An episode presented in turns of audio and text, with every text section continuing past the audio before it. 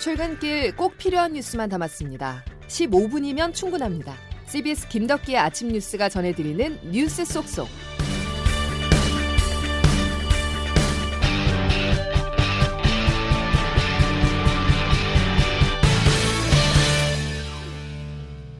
여러분 안녕하십니까? 10월 14일 김덕기 아침 뉴스입니다.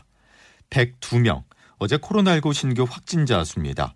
사회적 거리두기를 1단계로 조정한 지 이틀 만에 세 자릿수로 늘어나면서 여러 우려들이 나오고 있는데요. 하지만 방역 당국은 해외 유입 사례를 뺀 지역사회 확진 규모만 봤을 때는 지난주와 큰 차이가 없다고 강조했습니다. 첫 소식 황영찬 기자입니다. 어제 국내 신규 확진자가 102명으로 집계되며 6일 만에 세 자릿수를 기록했습니다. 다만 방역 당국은 최근 이틀 연속 해외 유입 확진자가 30명에 육박했기 때문이라며 지역사회 확진 규모는 지난주와 큰 차이가 없다고 분석했습니다. 실제로 어제 지역사회 확진자는 69명이고 지난주 일평균 지역 발생 규모가 61.4명이기 때문에 소폭 상승한 수준입니다. 방역당국은 이 같은 수치를 근거로 추석 연휴로 인한 재확산을 억제했다고 평가했습니다. 중앙방역대책본부 권준욱 부원부장입니다. 우려했던 추석 연휴 이후에 과거 5월이나 8월 중순과 같은 폭증은 억제되었다고 조심스럽게 판단하고 있습니다. 다만 인구가 밀집된 수도권에 최근 확진자 80%가량이 집중돼 있다는 점은 불안 요소입니다. 방역당국은 집단 유행의 가능성이 잠재된 상황이라며 지금까지 해온 것처럼 경각심을 갖고 방역 수칙을 지켜야 한다고 강조했습니다. CBS 뉴스 화영찬입니다. 코로나 사태가 장기화되고 있는 가운데 국제통화기금 IMF가 경제 성장률 전망치를 내놨습니다. 우리나라의 전망치는 OECD 회원국 중에서 두 번째로 높게 나타났지만 그 내용을 들여다보면 마냥 좋아할 수는 없는데요. 이번 보고서의 의미를 장규석 기자가 분석했습니다.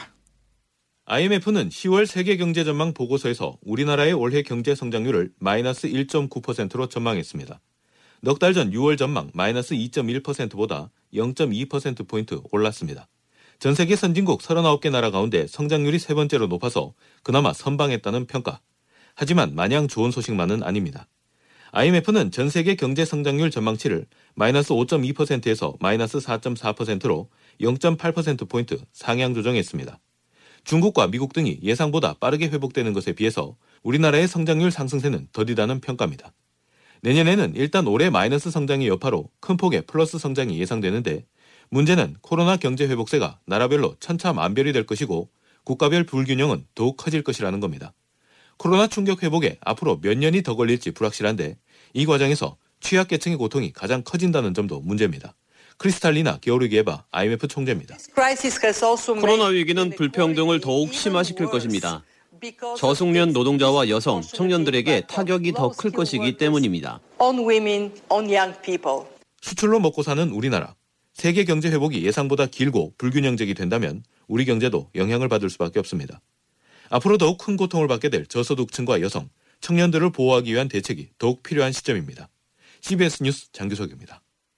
코로나19의 경제적 여파는 이미 현실로 나타나고 있습니다. 특히 오늘은 코로나발 대규모 구조조정이 예정돼 있는데요. 경영난을 겪고 있는 이스타 항공이 직원 605명을 정리해고 합니다. 지난 2009년 쌍용자동차 3,000명 정리해고 이후 최대 규모입니다. 조혜령 기자입니다. 전직 이스타항공 부기장 37살 정모 씨는 다음 달 서울 생활을 정리하고 부모님이 살고 있는 대전으로 내려갈 예정입니다. 한 달 전 해고 통보를 받고 막노동에 보조 출연까지 닥치는 대로 일을 했지만 생활비와 대출금을 갚기엔 역부족이었습니다. 안 되면은 뭐 팔 거 다 팔고 다 집도 내놓고 부모님 집에 가서 좀 지낼까 생각도 하고 있어요. 13년차 기장 박모 씨도 대출 연장을 위해서는 이달 말까지 취업을 해야 하는 상황입니다. 뭐 카드 값이나 이런 거를 갚을 수가 없어요. 일단은 11월 달부터 일을 해야 내년 한 3월, 2월, 3월쯤에 만기가 돌아오는 게 있거든요. 이스타항공 직원들은 친척 공장에서 일을 하거나 포크레인 자격증, 화물기사 면허증을 따며 생계를 이어가고 있습니다. 일부 승무원은 아파트 모델하우스에서 안내일을 하기도 합니다. 이스타항공 노조는 정부 여당이 고용 유지를 약속한 만큼 사태 해결을 위해서는 이스타항공을 국유화해야 한다는 입장입니다. 조종사 노조 박이삼 위원장입니다. 적용 항공사들을 통폐합해서 국유화 시켜라. 노조는 오늘부터 박 위원장을 시작으로 정부 여당의 책임 있는 사태 해결을 촉구하는 무기한 단식 농성에 돌입할 예정입니다. CBS 뉴스 조혜령입니다. 이어서는 상원 노출, 침전물 발생 등의 논란이 일고 있는 독감 백신 문제 짚어보겠습니다. 국가 인플루엔자 예방접종 사업이 어제 재개됐지만 수급 불안정에 대한 우려가 커지고 있습니다. 방역당국이 문제가 된 100만 도주의 백신을 회수한 가운데 일부 병의원에서 백신 물량이 부족하다는 호소가 이어졌습니다. 취재 조태인 기자입니다. 약 100만여 개 됩니다. 100만여 개. 40만 정도 됩니다. 그럼 한 60에 70만 정도는 부족하다 이런 얘기죠? 네, 그렇습니다. 어제 국회 보건복지위원회 국정감사장에서의 이의경 식품의약품안전처장의 답입니다. 상온 노출 사고와 백색 입자 발견으로 인해 의료기관에 공급됐던 독감 백신이 대거 수거되면서 백신이 부족할 것이라는 우려가 현실이 되고 있습니다. 온라인 등에서는 소아과 등에 문의를 했는데 물량 부족으로 현재는 접종이 불가하다는 대답을 들었고 언제 수급될지 기약이 없다는 글들과 백신을 찾아 병원에 전전했다는 글들이 전국적으로 올라오고 있습니다. 어제부터 재개된 청소년 대상 백신 공급은 무리가 없지만 앞서 접종을 시작한 만 12세 이하 어린이용과 일반 유료 백신이 특히 부족한 걸로 전해지고 있습니다. 무료 접종 백신의 상온 노출 우려로 많은 무료 접종 대상자들이 유료 접종으로 전환했기 때문으로 보입니다. 또 백신 부족을 우려해 예년보다 일찌감치 접종을 하려는 수요가 몰린 데 따른 것으로 보입니다. 정부는 부족 사태를 겪는 어린이 접종을 위한 예비 물량 백신을 긴급 투입한다는 방침이지만 무료 접종 백신 부족으로 유료 접종을 하는 사례도 늘면서 악순환은 당분간 계속 이어질 것으로 보입니다. CBS 뉴스 조태임입니다. 다음 소식입니다. 어제 진행된 국회 정무위 국정감사의 핵심 쟁점은 라임, 옵티머스 사태였습니다. 야당은 논란을 키우려고 했고 여당은 차단하기 위해서 애를 쓰는 모습이었습니다. 김기용 기자가 취재했습니다. 국민의힘은 라임 옵티머스 사태와 관련해 민주당 이낙연 대표와 이재명 경기도지사를 언급하며 전선을 확대하고 있습니다. 성일종 의원은 어제 KBS 라디오에 출연해 이재명 지사가 최동욱 전 검찰총장하고 만났던 사실이 밝혀졌다며 공세를 펼쳤습니다. 최 전 총장은 문제의 옵티머스 고문단에 참가한 것으로 알려진 인물입니다. 국민의힘은 관련 사건 규명을 위해선 추미애 법무부 장관이 이끄는 검찰 수사도 믿을 수 없다며 특검 도입을 요구하고 있습니다. 더불어민주당은 야당이 번지수를 잘못 짚었다고 주장합니다. 김태년 원내대표입니다. 근거 없는 정치 공세가 도를 넘고 있습니다. 지금 뭐가 나왔길래 도대체 권력형 비리 게이트라고 하는지를 모르겠습니다.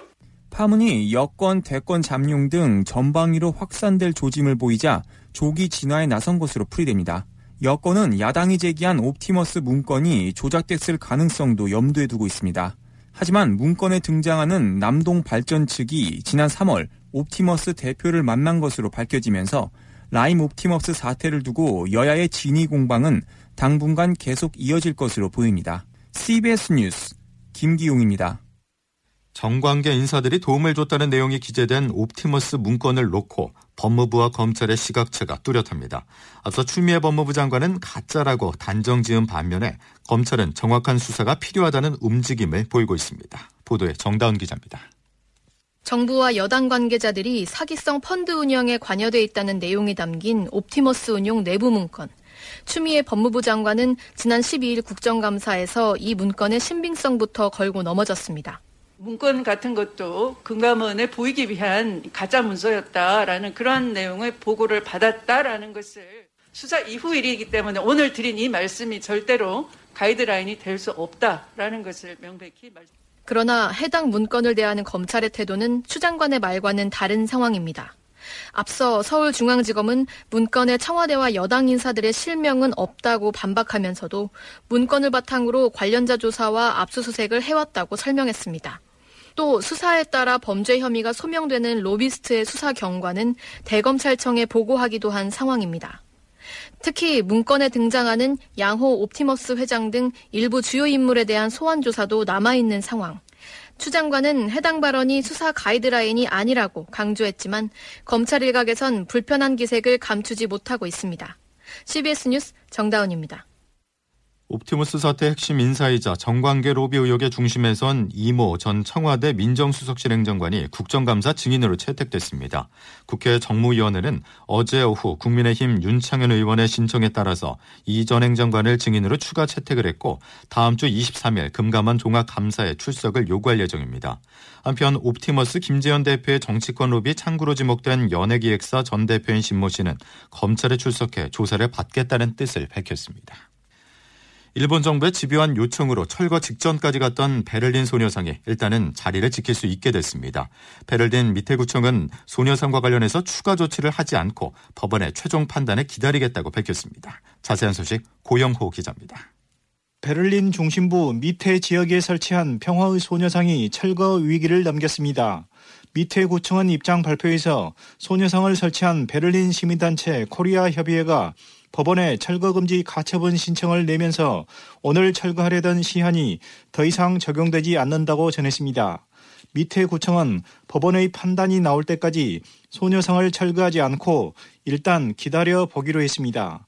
그러나 법원이 철거금지 가처분 신청을 받아들이지 않을 경우 소녀상이 철거될 수도 있기 때문에 여전히 불씨로 남았습니다.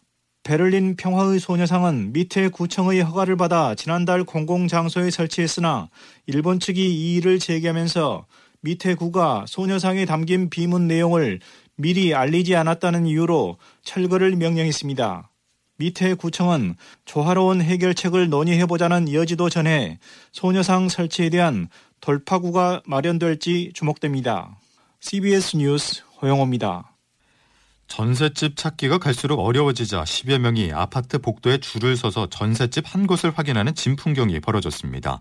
서울 강서구의 한 공인중개업소는 어제 오전 가양동의 아파트 단지 전셋집을 확인하기 위해서 9팀이 한꺼번에 몰렸다면서 아파트 복도에 길게 줄을 서 30분간 차례대로 집을 봤다고 밝혔습니다. 집을 확인한 뒤 5개 팀이 해당 물건을 계약하겠다고 해 결국 중개업소에서 제비뽑기로 아파트 계약자를 뽑은 것으로 전해졌습니다. 정의선 현대차그룹 수석 부회장이 회장직에 오르면서 3세 경영체제가 본격화할 전망입니다. 현대자동차는 오늘 임시 이사회를 열고 정 수석 부회장을 회장으로 승진 선임할 예정입니다. 정의선 부회장은 책임 경영을 강화하면서 코로나19 위기 돌파와 미래 모빌리티 사업 추진에 적극적으로 나설 것이라고 재계는 내다봤습니다. 포르투갈의 슈퍼스타 크리스티아노 호날두 선수가 코로나19에 확진받았습니다. 포르투갈 축구협회는 성명을 통해 호날두가 코로나19 양성 판정을 받고 현재 격리 중이라고 밝혔다고 AP통신 등이 전했습니다. 김덕기 아침 뉴스 여러분 함께하고 계십니다. 이제 날씨 알아보겠습니다. 김수진 기상 리포터 전해주시죠. 네, 오늘도 비교적 따뜻한 옷차림 하시는 것이 좋겠는데요. 종일 평년 기온을 밑돌아서 다소 쌀쌀한 날씨가 이어지겠습니다. 현재 아침 기온 서울 12.1도를 비롯해 대부분 어제보다는 좀 더 높게 출발하고 있습니다만 여전히 평년보다 약간 더 쌀쌀한 상태고요. 특히 오늘 한낮 기온은 오히려 어제보다 좀 더 낮아지겠습니다. 서울의 낮 최고 기온이 16도에 머물러서 올가을 들어 가장 낮을 것으로 보이고요. 그 밖에 춘천 17도, 청주 18도, 광주 20도, 대구 21도의 분포로 중부지방은 낮 동안에도 서늘한 기온이 감돌겠습니다. 이런 가운데 오늘은 전국이 대체로 흐리다가 오후부터 차차 맑아지겠고 경기 남부와 충청도 강원 영서 남부 지역에서는 오전까지 산발적으로 빗방울이 떨어지는 곳이 있겠습니다. 또 내일까지 서해안으로는 바람이 강하게 부는 곳이 있겠고 동해안으로는 너울성 파도가 백사장까지 강하게 밀려드는 곳이 있어서 안전사고에 유의하셔야겠습니다. 그리고 내일 아침은 오늘보다 더 추워지겠습니다. 내일 대관령의 최저기온 영하 1도, 철원 0도, 서울도 영상 6도까지 떨어져서 올가을 들어 가장 낮겠고요. 한낮 기온은 오늘과 비슷할 것으로 보여서 큰 일교차에 따른 건강 관리에 더욱 신경을 쓰셔야겠습니다. 지금까지 날씨였습니다. 라임과 옵티머스 사태가 권력형 비리로 비화될 조짐이 나타나고 있습니다. 지난해 윤석열 검찰총장 임명식 당시 문재인 대통령이 했던 말로 오늘 방송 마무리 짓겠습니다. 정부든 집권 여당이든 권력형 비리가 있다면 성역 없이 수사해달라. 수요일 김덕기 아침 뉴스는 여기까지입니다. 고맙습니다.